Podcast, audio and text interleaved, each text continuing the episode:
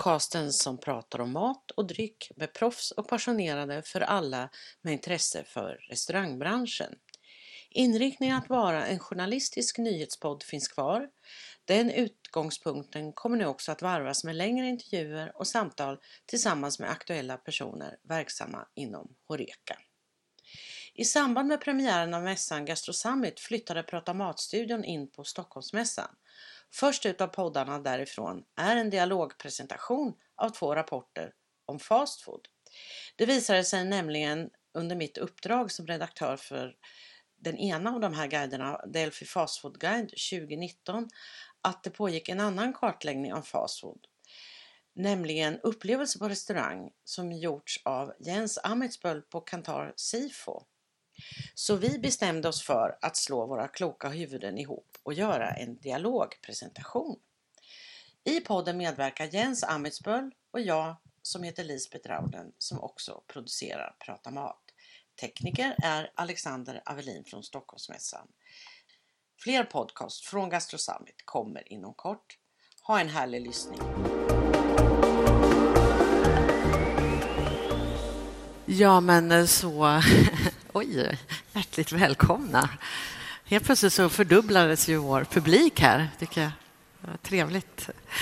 Ja, det här det är liksom första gången vi gör någonting ihop och eh, ja, så här liksom live poddsändning. Jo, det gjorde vi förra året på Gastronord faktiskt. Eller jag körde elva kaffe ute på Gastronord med olika gäster. Då ska jag presentera Delphi Fast Food Guide som den har kommit ut, det här är femtonde upplagan. Den utges då av Delphi Marknadspartners och den här speglar då mm, 2018, förra året, i Sverige. Och sen är det ett kapitel om eh, Europa och Norden och då går det ytterligare ett år tillbaka. Så 18 är det svenska och 17 är det europeiska, men, men jag tar det i väldigt olika delar så det ska inte vara så knepigt. I rapporten ingår då de vanliga kedjorna, men också kaféer, coffeeshops, konditorier och fast casual har vi ett kapitel om. Eh, de sex största fastfoodgrossisterna presenteras och när jag satte tänderna i det, jag tyckte det var jättespännande. Det var ju alltså de stora vanliga grossisterna som är mot eh, dagligvaruhandel är mer kända, men här är det de som är lite mer doldisar också. Det får ni höra mer om sen. Jag är då journalist som har bevakat eh, retail och dagligvaruhandel för business to business de senaste tio åren. Tidigare som nyhetschef på Fri Köpenskap och de senaste åren som chefredaktör för tidskrifterna Restauranger och storkök samt Fast Food Magazine. Och jag driver då också den här podcasten som är här idag på besök på Gastro Summit. Det har jag hållit på med sedan 2013. Mitt sällskap här idag, som jag intervjuar lite sen, Jens Amitsböll som är senior rådgivare på Kantar Sifo. Ja. Precis. Och eh, jag kallar det här lite för ett, eh, en Mamma Mia-konstruktion. Att det fanns en massa låtar och så gjorde man en film och en musikal. Mm. Här fanns det två undersökningar och vi gör en gemensam presentation. Precis. För du har ju tittat på något annat än, än affärssiffror. Kan man säga kort innan vi går vidare. Precis, vi har inte tittat på det som handlar om pengarna utan det som kanske leder till pengarna. Kundupplevelsen på de olika aktörerna, att man vill komma dit och äta och återkomma. Så var... vi tittar på kundupplevelsen i fast food och ja, ungefär samma sektorer som du har i din mm. genomlysning. Det som leder till affärerna, det tyckte jag var fiffigt. Ja. Och det här är då en exklusiv eh, B2B-rapport. Över 40 kedjor är med i sammanställningen. Och varför jag säger så här, det är en viss brasklapp för jag kan inte presentera alla siffror. Det är lite exklusiv information som man får när man köper den här. Eh, slutsatsen är att det är en måttlig tillväxt kan man säga generellt, där allt fler slåss om kakan. Och det, är, det bekräftar den här procentuella utvecklingen men också i samtal, enkäter och intervjuer som finns i guiden att det, marginalerna krymper. Och det, det vet jag, det gäller inte bara för fast food utan det gäller för restauranger i stort. Det är tufft. Vad jag kommer fram till förutom det så är det att fast food har fått en ny innebörd. Och det illustreras av av den här bilden som jag såg på löpsedeln när jag sprang ut hit igår. Det är nämligen arvtagaren till Max eh, hamburgare, Rickard Bergfors, som har äktat sin hustru. Och det var ju trevligt, tycker jag. Eh, man kan också läsa i guiden hur stor del de har av ägandet, sönerna faktiskt. Det är inte mycket. Det är väldigt lite del. Pappan har mest, sönerna har lite och sen går väldigt mycket till en stiftelse. Mm. När man tittar på menyn så kan man se sen, vilket jag kommer till i slutet, att det sammanfattar väldigt bra att gränserna mellan fine dining och fast food håller på att suddas ut. Och det var ju kul att Bergfors har varit med och skapat det. Eh, ja, häng med så får ni veta hur det hänger ihop. Eh, fast var det enligt min uppfattning väldigt mycket vad det inte är på något vis idag. Eh, det är inte fine dining, det är inte casual dining utan det handlar mer om, om eh, säga, servicemomentet, att det går fort. Det är en måltid med snäva tidsramar. Sen kan det vara långkok som en, en krögare här berättar om. Maten kan stå och koka i flera dygn med avsikt. Alltså. Eh, eller det kan ligga preppa köttet om många dagar och sen får du det snabbt serverat hos nya amerikansk inspirerade grillrestauranger som heter Brisket and Friends. Så det är inte någonting givet negativt längre utan man kan äta det med gott samvete. Men året som gick det präglas av det som vi kanske har sett den senaste tiden. Hälsa, veganskt, vegetariskt, ekologiskt. Fairtrade kliver fram, men också att leverantören kliver fram. Det tycker jag är lite nytt. De har ju varit mer doldisar, men nu använder man det för att positionera sig och för att profilera sig. För att ha en eh, USP så går man in på hemsidan så kan man se att vi har de här och de här leverantörerna. Eh, det kan vara lokalt eller det kan ju vara en.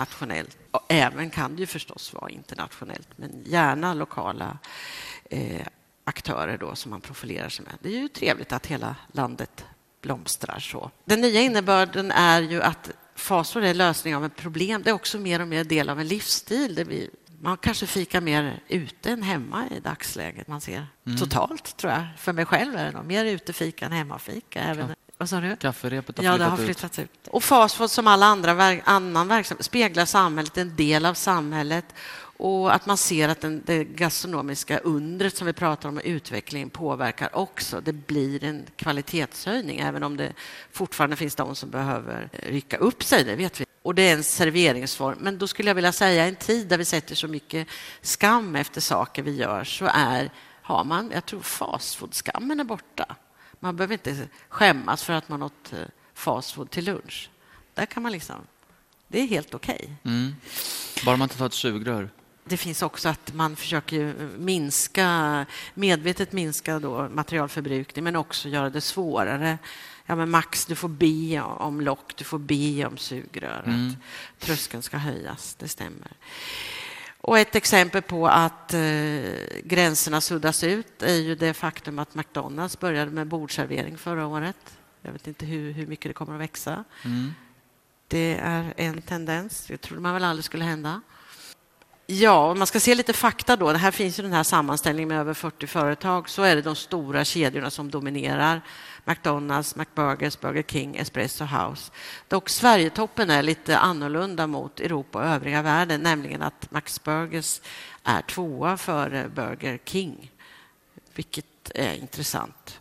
Och en annan sak som, är, som driver på utvecklingen, vilket också restaurangindex som görs av Visita och eh, SCB visar, det är att turismen driver på, vilket avspeglas inte minst i trafiknära restauranger som har positionerar sig. De ligger ju bland de tio, flera av de här man säger, bensinbolagen i vår tio topp. Ja, och för att driva på det här, eller för att positionera, så är det ju där att det är många kändiskockar och, och kanske även vad ska man säga, andra artister som finns med. Eh, Paolo Roberto är en. Nu tappar jag namnet. Både kändis och restaurang. Och kock, ja. ja, och kock. ja. Mm. Men eh, Petter är väl inte precis en kock, även om han är sommelier. Vet jag. Han är också knuten till, eh, nu kommer jag inte ihåg vilket, men han är också knuten till bolag. Så kändisar syns ju också det höjer väl statusen och minskar ju tröskeln och skapar kanske mindre skam. Då ska vi se, så är det ett kapitel om grossisterna. Och där eh, ökar också omsättningen. De sex stora ökade med 2,9 procent 2018. Mest ökade Axfood med 8,6 och totalt sålde de för 31,7 miljarder kronor. De här grossisterna. De tre största kan jag avslöja. Det här, jag tyckte det var intressant. Havelog, det är alltså grossisten för McDonalds, Pizza Hut och, och sen är tvåan eh, Axfood Snabbgross och Martin och Servera och sen är det tre till och det får man läsa om i guiden då.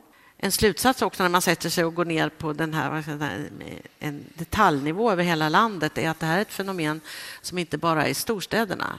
Alltså du åker ju inte och tar kaffe och semla vid Stureplan om du bor i Vetlanda utan då går du till någon av de lokala kedjorna. Och det är mycket, en del kedjebildning och eh, eh, koncernbildning i, ja, i Skåne och Småland och på andra håll eh, inom fastfood. Men jag tycker mest kanske jag tyckte det var väldigt påtagligt inom eh, med konditori och bagerier. Men det är många nya inom fastfood som satsar lokalt i Skåne också. Det är intressant. Mm. Allt det... börjar ju någonstans. Ja, precis. Den lokala stoltheten är väl viktig, kan jag tänka mig. Ja. Eh, Bastard Burgers har ju kryp, etablerat sig mer och mer som mm. egentligen har väl samma hemort som Max hamburgare. Mm.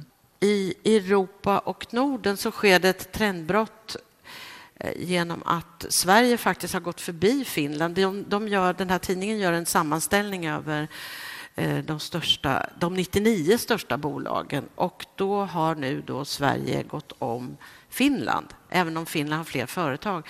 Sverige ligger nu på plats åtta genom Ikea, Max och Larrys. Som ju, Max har ju vuxit väldigt mycket i Europa på sista tiden. Ikea tickar väl också på hela tiden. Tvåa är Finland då, eller inte tvåa, men efter Sverige på plats nio och sen kommer Norge på plats 14. Det är ganska häftigt att så små länder ligger så högt, i alla fall på den övre hälften, nej, mm. mer, övre fjärdedelen till och med ja. av eh, kedjorna. Ja, här kommer lite allmänna slutsatser av min undersökning. Det är att vissa trendgivande värderingar som ekologisk, CSR, hållbarhet och Fairtrade är överspelat som affärsidé, menar jag men snarare så är det att det har smittat av sig och alla anammar det här, vilket det gör att det har blivit svårt för dem som bara har, eller de naturligtvis har haft bra produkter. Men Barista själv sa i samband med konkursen att det blev svårt för dem genom att de hade profilerat sig så starkt på Fairtrade när andra plockar upp det. Det blir inget skäl för konsumenten att gå dit, att stödja en god sak när andra gör samma sak. Mm. Eh, jag tror också lite att den veganska trenden Eh, kan drabbas av det. Vi hade ju Taku Taku här i stan som hade tre restauranger ett tag. Det var ju två i teatern. Nu är det ingen vegansk kvar. Jag tror att det beror på att de flesta restauranger idag erbjuder veganska alternativ. Det är min slutsats. Det är svårt att profilera sig på det också.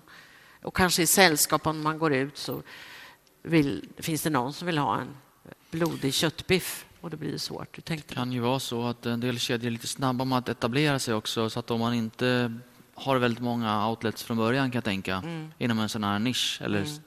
att man då blir omkörd av alla andra så att säga. Om man ligger med två, tre restauranger kanske mm. och sen så tar de bredare kedjorna in det här konceptet. Mm. Om man då inte finns överallt och liksom är ja, en dominerande ja. spelare då är det kanske lättare att man inte kan fortleva. Då, då. Man Sen... hamnar lite i bakvattnet. Men då en annan eh, hypotes här är att själva eh, grundnivån för att gå ut och äta fast det är inte bara billigt, tänker jag, utan man eh, om det inte är en meny så, så börjar det kanske runt en hundring idag i alla fall. Man är inte så priskänslig längre. Det behöver inte kosta som 49,90 utan man är beredd att slänga upp lite mer. Att man är inte så pris priskänslig. Att det handlar inte något så, så mycket som att vad man får för pengarna, om det är värt pengarna. Utan för att citera en kollega till mig som ständigt bantade, är det värt kalorierna? Mm. Snarare. Ja. Du hade något där. Många målgrupper har ju pengarna för att kunna handla. Ja, men man vill ju inte heller betala om man inte känner att man får någonting för det, som du säger. Nej. Om det är value for money. Men hälsan kanske... Ja, hälsan kan man, vill man heller inte betala Nej. med kanske, i många fall. Nej vad jag kommer fram till förutom det så är det att fast food har fått en ny innebörd. Och det illustreras av, av den här bilden som jag såg på löpsedeln när jag sprang ut hit igår. Det är nämligen arvtagaren till Max eh, hamburgare, Rickard Bergfors, som har äktat sin hustru. Att det sammanfattar väldigt... Då är frågan vad har de här med det här att göra förutom att han är en lycklig arvtagare, om än med begränsad andel i bolaget? Jo, det var för att på menyn så såg jag att den signerades av Sajan Isaksson genomgående. Men på kvällen efteråt så var det vickning med miniburgare från Max som medarbetare gjorde. Och då kan man se att det här är en, inte bara en förening mellan två makar utan mellan att gränserna för vad som är en fin middag och en lite enklare middag är, är lite utsuddad. Det var min mm. slutsats. Nu ska vi höra lite vad du tror att hur gästerna upplevde vickningen kanske. Har, du får du kolla Instagram. Vi ska ja. vidare. ja, Jens. Vilken, vilken tid serverades vickningen? Vilken tid? Ja, ja det var väl sent. Ska vi ha de här framme nu? Tycker Ska vi ja, ha bröllopsbilden? Det är väl en fin bild. Ja. Om föreningen. Ja. Du har ju gjort den här undersökningen som heter Upplevelse på restaurang. Vi kallar den för eh, Restaurangupplevelse 2019. Eh, vi jobbar ju lite till och från med olika leverantörer, olika aktörer inom restaurang och även deras grossister och även varumärken som finns på restauranger, mm. Eh, både i Norden och, internationellt. Då. Så vi på Kantar vi finns ju i hela, runt om hela jordklotet. Så vi har gjort den här i Sverige nu, undersökningen som fångar upp kundupplevelsen man har haft hos ett stort antal eh, restauranger som träffar många människor om man säger så. Vi har inte gått och tittat på de smalaste restaurangerna eh, som kanske har tre Michelin-stjärnor, utan vi har tittat på de här som vi kallar för fast food, casual dining, kafékedjorna, där väldigt många människor får en upplevelse i sin vardag. Ja, ni hade något lägre, lägre antal för... Precis, vi har tittat, vi har intervjuat och vi har, vi har ju såna in, internetpaneler på Sifo som vi använder och då har vi frågat folk, eh, har du varit på någon av de här restaurangerna sista tre månaderna, minst en gång? Mm. Och då får man kryssa för ett antal då, så får man max, max, svara på ett visst antal restauranger man har varit på så att det inte ska bli för jobbigt att bara svara på själva undersökningen. Mm. Så en ganska kort mätning. Då får man kryssa för att jag kanske var på McDonalds, jag kanske var på eh, Espresso House och då har vi tagit med alla restauranger som då har fått minst 30 besök. Då av konsumenter som har varit där i vår undersökning. Sen många av dem vi kommer, som vi tittar på har ju flera hundra besökare också. Men om till exempel Fabrik, kanske bara, vi fick bara in kanske 29 kunder som hade varit hos dem under den här sista perioden i vår panel, då kommer vi inte visa någon. Då har vi ingen data på dem heller. Vi har data men det är lite för få tycker vi för att uh, visa den. Ska vi titta lite på dina vi kan titta lite på den, resultat? Ja. Vi kan lägga upp lite bilder. Vi har kontaktat de som varit på, på, på ställena och frågat om ett par frågor, men den mest centrala frågan skulle jag säga är den här. Hur kände du dig efter det senaste besöket? Säg att jag varit på till exempel Max eller jag varit på Espresso House. Jag tror att man fick max svara på tre, tre sådana här restauranger eller kaféer samtidigt. Jag kanske fick frågan hur var det på Max, hur var det på McDonalds, hur var det på ja, Burger King, bara för att ta ett, tre näraliggande. Och då fick man säga då om jag var ett, irriterad efter besöket. Eh, det kan vara att någonting har gått väldigt snett. Man, var, man fick vänta länge, man fick fel mat, det var dålig service, det var stökigt. Eller fem, mycket imponerad. Det inbegriper då att man tyckte det var väldigt trevligt, bra service eller man var helt enkelt mycket imponerad av den här. Eh. Man ser ju annars i undersökningar, vi har också med den frågan, att man frågar om man var nöjd. Det tycker vi på Kantar är lite grunt att jobba med, för nöjd kan ofta innebära att ja, vad ska jag säga, jag fick en hamburgare och jag åt upp den liksom, och det kostade inte mer än vad det brukar. Så vi försöker lägga in lite av det här mera högt eller lågt när det gäller känslor. Då, då. Och då väljer vi det här att jag blev irriterad eller mycket imponerad. Det kan ju bero på att kanske folk gjorde det lilla extra eller det var väldigt god produkt eller det var väldigt rent och fint och uppstrukturerat på, på restaurangen. Eller att någon bara sa ett roligt skämt till mig när jag fick hamburgaren. Tror du att femman är en förutsättning för att eh, gästerna ska komma tillbaka? Femman är, vi kommer se att vi ser inte att så många, vi kommer visa snittvärdet på det här nu, men vi kommer visa medeltalet. Då. Mm. Och som vi kommer se, vi tittar på fast food och andra sektorer, så är det inte många som kommer upp, eller de kommer inte upp. Eh, det finns ju enskilda besök som är femmor och fyror såklart, men eh, snittet är inte speciellt högt faktiskt. Nu blir vi nyfikna. Ja, så det är lite, det är lite tråkigt för branschen. Men som du säger, för att verkligen vill få den här lojaliteten som nämndes så vill man ju att det ska vara en femma. Man tänker, gud vad jag älskar det här stället. Jag, alltså, de kan ta lite mer för hamburgaren kanske. Mm. Kanske för att den är vegansk eller bara för att det är en hamburgare jag gillar. Men jag kommer gå tillbaks. Även om det är 20 kronor billigare på något annat ställe. För jag har 20 kronor. Men jag vill inte gå och få en halvdålig upplevelse. Då, då kanske jag inte kommer tillbaks. Så när det gäller upplevelsen då brukar vi titta lite på, jag har ju en direkt upplevelse som jag själv får. Jag kanske tycker om maten, jag gillar stället. Men sen är det ju också ofta en social kontext, att jag går inte alltid och äter själv. Jag gör ju ofta det på lunchen personligen kanske, men det kan ju vara så att min sambo eller mina kompisar vill gå någonstans. Och då vill jag gärna att det ska vara en bra upplevelse för dem också. Jag kanske inte är den som vill säga att nu vill jag att vi går på Max här och alla andra säger åh, Max, dit vill vi inte gå. Jo, men vi går dit i alla fall. Så vet jag att sällskapet inte är nöjt det sabbar ju lite min kundupplevelse också. Så vi tittar på den här, äh, i många studier vi gör, hur såg kontexten ut? Varför gick du dit? Äh, var det ett socialt sammanhang eller var du ensam? Eller var det på jobbet eller var det med kompisar? Men det är ju viktigt att det ska vara ett ställe som många vill gå till. Det gör ju ofta att jag får en bättre upplevelse. Det är lätt att sälja in det till ett sällskap och de andra har trevligt och det gör jag, jag får trevligt.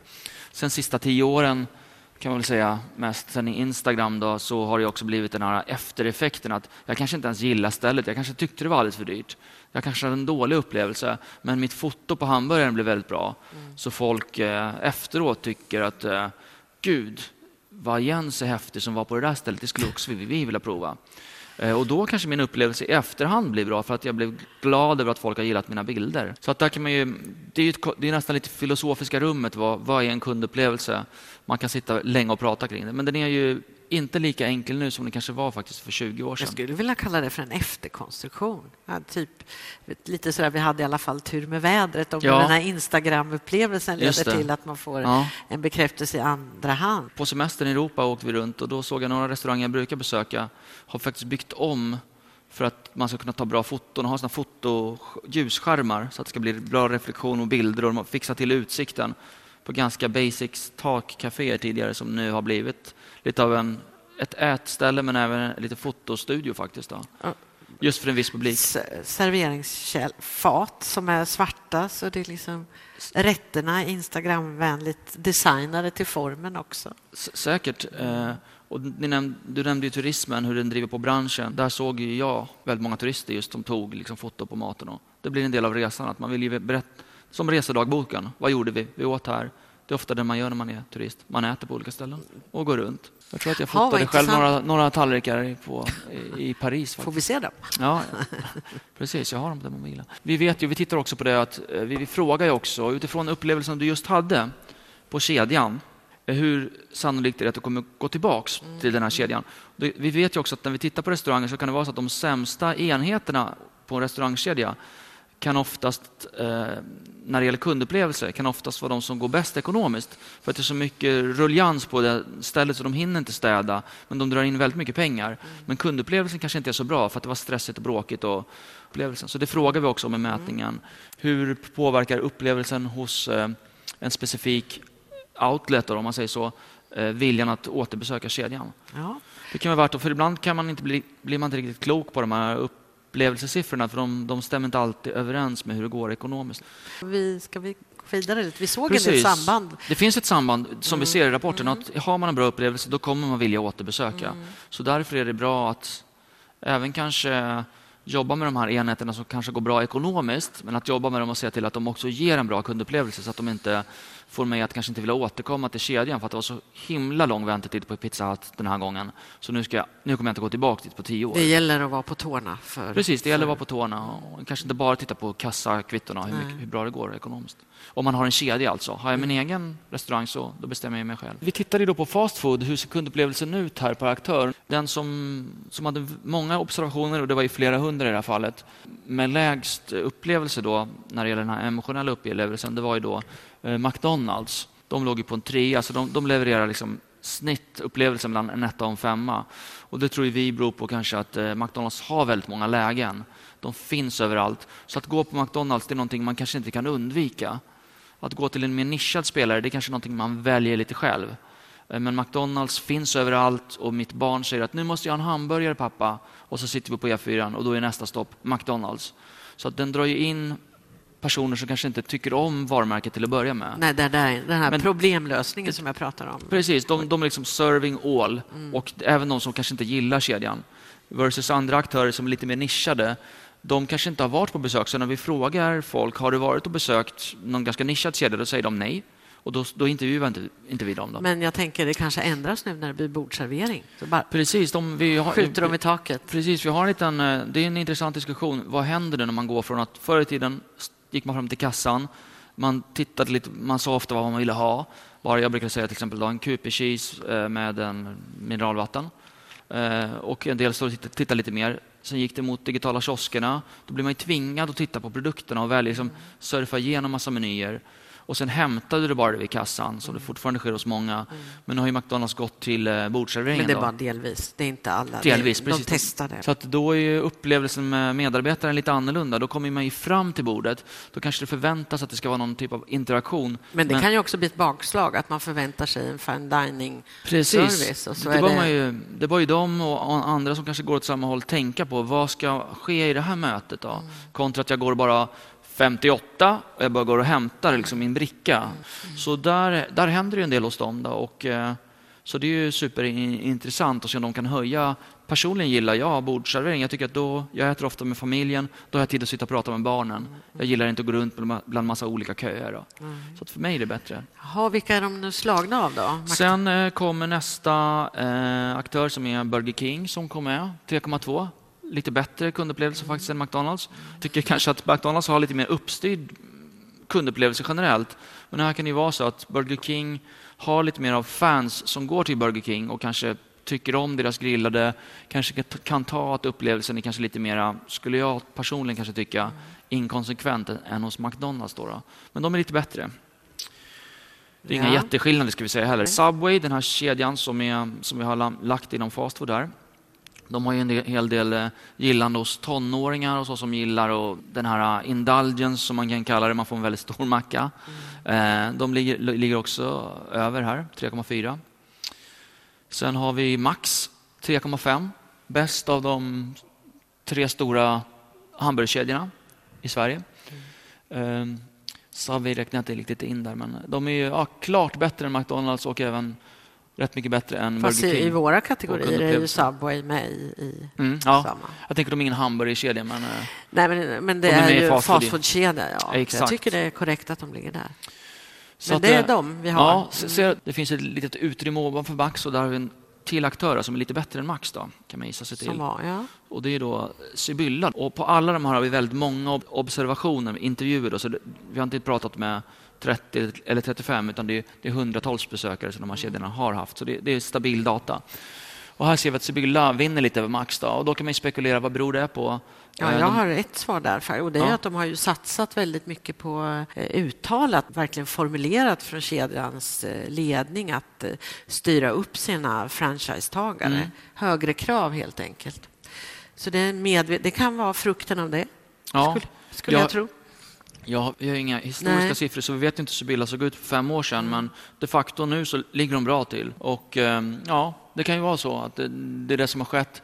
Sen har det ju kanske lite mer det här personliga bemötandet hos Sibylla som du har varit på en Sibylla-kiosk eller outlet när vi har frågat dig om det har varit det. Då kan det vara så att du ofta går till samma. Jag går till exempel ganska ofta till en, en och samma Sibylla. Och jag känner ju lite killarna som jobbar där. Jag brukar alltid stå och snacka lite med dem. Det gör jag inte kanske på Max, även om jag återkommer dit ofta också. Ja, så, så ser det ut på liksom klassiska fast food. Ja, då kan jag bara tillägga att i vår undersökning så vill Sibylla betrakta sig, eller vad ska jag, definiera sig själv som en hamburgerkedja. Det är bara intressant att veta om man, man, man kanske tänker en annan eh, produkt. Produkt lite mer avlång. Så vi går vidare. Sen eh, nämnde du lite trafik eh, kopplat till turismen, trafik, restaurang och så här. Och fast food ligger här ser vi mellan tre, en trea då, som är McDonalds och 3,6 som är Sibylla. Man kan ju äta korv och även hamburgare och andra fastfoodprodukter på andra ställen också som heter restauranger. Och därför har vi tittat också då på, eller renodlade restauranger ska jag säga. Så har vi tittat lite på trafikrestauranger och då har vi tillräckligt många på eh, Circle K då, och OKQ8. Tillräckligt många besök för att kunna uttala oss mm. om det. Och de ligger ju båda de på 3,3. Så då kan man konstatera att det är ingen, den här deltidskocken som kanske också jobbar med att hyra ut släpkärror gör ju faktiskt inte ett så dåligt jobb och kedjan gör inte det utan man får en helt okej kundupplevelse. Faktiskt bättre än hos till exempel McDonalds och marginellt bättre än Burger King. Då. Mm. Även hos de här eh, lite aparta aktörerna kanske man fortfarande kan tycka. Ja, men det är vad vi tror, men de satsar ju mycket på mat. Ja. Jag ser ju här i, på kedjesammanställningen så ligger ju i omsättningsmässigt och Circle K på femte plats. De har gått upp från mm. sjätte plats. Det kanske man inte tänker på, men det är en väldig genomströmning och vi ska se, och Q8 ligger 10 så att det är inga små aktörer. Liksom. Fast det, om man, i allmänna bilden är väl inte att de pysslar så mycket med mat. Så pratar vi lite om internt hos oss då, om förväntningarna kring när man går till en typ av ställe. Att jag kanske inte har så höga förväntningar faktiskt på, på en korv hos 7-Eleven. Så att det kan ju också spela in på vad jag, hur jag säger att kundupplevelsen var. Så att, men även 7-Eleven och Reitan, eh, 7-Eleven och Pressbyrån ligger på 3,2-3,1 i kundupplevelse. Så inte heller någon dålig. Vi ser ju ingen, ingen aktör som ligger under en trea. Sen tittade vi på casual dining då också. Just det. Eller fast cash, det är lite olika benämningar här. Men här ser vi att det finns en ganska stor spridning, är väl en slutsats på, på den här, i den här sektorn. Att den bästa som har tillräckligt många observationer för att, för att ha en bra data är Texas Longhorn. Då. De ligger på 3,8. Men det är relativt dyr måltid tycker jag ofta. De ligger väldigt högt trots det. De tar betalt men folk har en, uppenbarligen en bra upplevelse. Vi spekulerar lite där, om inte ja. det är ett koncept som som skapar eh, att man känner sig hemma där, att man känner igen sig. Precis. Och det ligger i en mellannivå, lite mm. lyxigare än McDonalds. Att eh, på något sätt eh, mm. lyckas nischa in sig och få mm. den här responsen. Just det. det är ju värt att studera. Vad gör de som ja, precis. gör dem så bra? då? Det finns väl också i DVH med vissa produkter, om jag förstått rätt. Att de ja, finns just det. Ja, just så det. det kanske också gör att mm. brandet liksom är mer närvarande. Mm. Man, man uppskattar det mer. Och sen Pinchos då, lite av en ny, nykomling ju mm. fortfarande. Och eh, de har ju också väldigt starkt, de med 3,7. Sen har vi, det är en blandning av olika typer av aktörer som ni ser. Vi har Sushiyama och Chop Chop eh, och vi har de här pubbolagen, The Bishops Arms, Harrys. Det är ju väldigt olika. De, de är ganska olika mm. och jag skulle säga tacobar är väl kanske fast food fast i cash, i din, lite mer dining setting. Då, då. Och, eh, en som vi ser i den här branschen som kallas casual dining av vissa i Sverige, det är kanske inget begrepp bland konsument, så är då O'Learys, de har, ligger ju ganska dåligt till faktiskt, 3,2. Mm. Och då kan man fundera på sådana saker som att de här drivs av eh, kon koncept och trender i ganska stor utsträckning, i alla fall när de etableras på marknaden, den här typen av casual eh, dining-ställen. Och börjartrenden har ju, de etablerade sig som sportbar men också med burgare faktiskt för ganska länge sedan. Och nu har ju burgartrenden tuffat på ganska, i ganska många år med fina och lyxiga och goda hamburgare. Så man kan ju fundera i deras fall, är det dags att liksom uppgradera liksom själva burgarkonceptet? Är de tillräckligt eh, bra med sina Men hamburgare? de håller ju också på med en konceptutveckling, både interiör och produkter och målgrupp från kanske, får man säga, manligt till mm. mer mysigt. Lite bredare, ja. ja. Det, det låter Från adekvat. sport, eh, mm. liksom, betraktande till aktiviteter. Det är mm. enormt mycket. Så att det kan väl hända något. De har ju mm. redan börjat, men jag kan tänka mig att ja. borde, om de lyckas, att det syns någonting nästa år. Det är spännande case, för de borde ha potential, kan jag, jag tycka, för en lite bättre kundupplevelse än 3,2. Eh, de är ju också en mm. gigant, en, ja. en, en kedja över hela världen, ett av de större mm svenska fastfoodföretagen, vilket man kan. De finns ju över hela världen. Det är jättestort. Ja. Mm. ja men så att, här kan man titta på den här. Vi, vi, kan ju, vi säljer den här datan också lite mer. Om man vill djupdyka lite så kan vi mm. givetvis titta på hur det ser ut bland män eller hur det ser ut bland kvinnor, lite yngre i olika regioner. Så, så att, eh, man kan alltid kontakta oss för att få veta mer. Men inom eh, casual dining så ser det ut så här och då är de de blev faktiskt sämst av O'Learys bland de som var tillräckligt stora för att, för att få en bra data. Och så tycker jag väl, eh, som jag såg om Pinchos där, mm. The App Restaurant, att mm. de eh, har väl, de, har, de kallar sig för The App Restaurant, mm. de har en app de, de, kan buda hem alla. Det är ju flera som har mm. hemkörning. De har verkligen eh, satsat på en målgrupp, eh, vad ska jag säga, en yngre eller mm. yngre medelålders målgrupp. Millennial, lite, lite millennial. Ja, ty, ja precis. Mm. Ja, det är nog där någonstans. De har ju direkt satsat på eh, starkt mm. verktyg, mm. anammat moderna... Mm, servicekonceptet så kan man säga. Precis, ja. Ja, men det, sen det sista vi tittade på då, i vår mätning mm. är, är då det vi kallar för, jag vill inte kalla dem för coffeeshops, men kafékedjor. Mm. Mm. Då så eh, screenade vi in, som vi säger hos oss på Kantar Sifo. Vi fick med tillräckligt många intervjuer för att visa de här fyra. Då, då. Mm. Och då ser vi att, eh, och det är då and the Juice, Starbucks, Wayne's Coffee och Espresso House. Vi hade många intervjuer med andra mindre också, men vi har inte tagit med dem här. Eh, och då ser man, ja, de ligger ganska tätt. Den bästa kundupplevelsen får du som slumpmässigt utvald svensk som har besökt någon av de här kedjorna hos June the Juice. Den ligger på 3,5 och den sämsta får du på Espresso House på 3,3. Starbucks är på 3,4 och Waynes på 3,3. Så att de ligger ganska tätt packade de här. Ja. Nästan som att det skulle vara samma bolag faktiskt. Eh, med lite, ja, de är väldigt tätt packade i kundupplevelse. Och, eh, det vi funderar lite på det är väl det här du var inne på, lite value for money och man kan ju betala men man kan ju tänka sig att de kanske ligger ganska högt redan nu på hur mycket de tar för en dubbel espresso eller en cappuccino mm. och även på sallader och så. Man kan fundera lite på hur, lång, hur hållbart det är i längden att ändå inte leverera en bättre kundupplevelse än, än så här överlag när man ändå tar så pass mycket betalt för eh, till exempel kaffeprodukterna. Då. Så man kan fundera lite kring det här vad är, vad är kundupplevelsen utifrån hur mycket man betalar i, i, för besöket. Då. Och så tänker jag på att det kanske är det här efterkonstruktionen, att på You and the Juice Bar, man kanske tänker, även om man tar en juice på Starbucks, så kanske mm. det här att det kanske gör att man känner att mm. men här fick jag någon riktigt ja, nyttig juice. Som jag bara kan få här. Mm. Ja, man har ju hört lite om just det You and the Juice, att de har haft killar som jobbar där som är, ser ganska bra ut då, för att dra till sig kvinnor, har jag hört. Vi tittade faktiskt på om de var mer populära än, eller om de hade bättre upplevelse hos kvinnor än hos män. Ja. Det var inget vi såg något jättetydligt, kan jag, bara, kan jag bara säga så här. Men de ligger ju ganska, de är relativt dyra är... utifrån vad de levererar i kundupplevelse. Så att, mm. man kanske skulle vilja se att de gjorde det ännu bättre då. Ja. Så det var den bilden. Ja. En, en, eh, annan generell grej var väl också att man såg att de som är på tillväxt och har ökat eh, har lagt sig om en, en förändring och utveckling. Alltså man säger omsättningsmässigt har ökat. I min sammanställning har också haft en bra kundupplevelse. Mm. You and the Juice Bar har ju expanderat mycket men har det lite knackigt i alla fall i Danmark. Men mm. man har ju satsat mycket. Mm. Inte just de här kedjorna är inte representativa men vad gäller eh, fast casual, där mm. har, kan man ju se överhuvudtaget då Circle K har satsat, OK Q8 har satsat mycket på maten mm. också. Och det avspeglar sig då. Mm. Nöjdare kunder. Ja, eh, absolut. Det, skär, det, det går i varandra. Mm. Ja, ska vi berätta hur ni får kontakt med oss och tacka våra intresserade åhörare här idag. Men tack så mycket för eh, uppmärksamheten. Det var, var roligt att, att prata mm. med dig om det här. Mm, tack ska du ha, Jens. Tack ska du ha. Tack.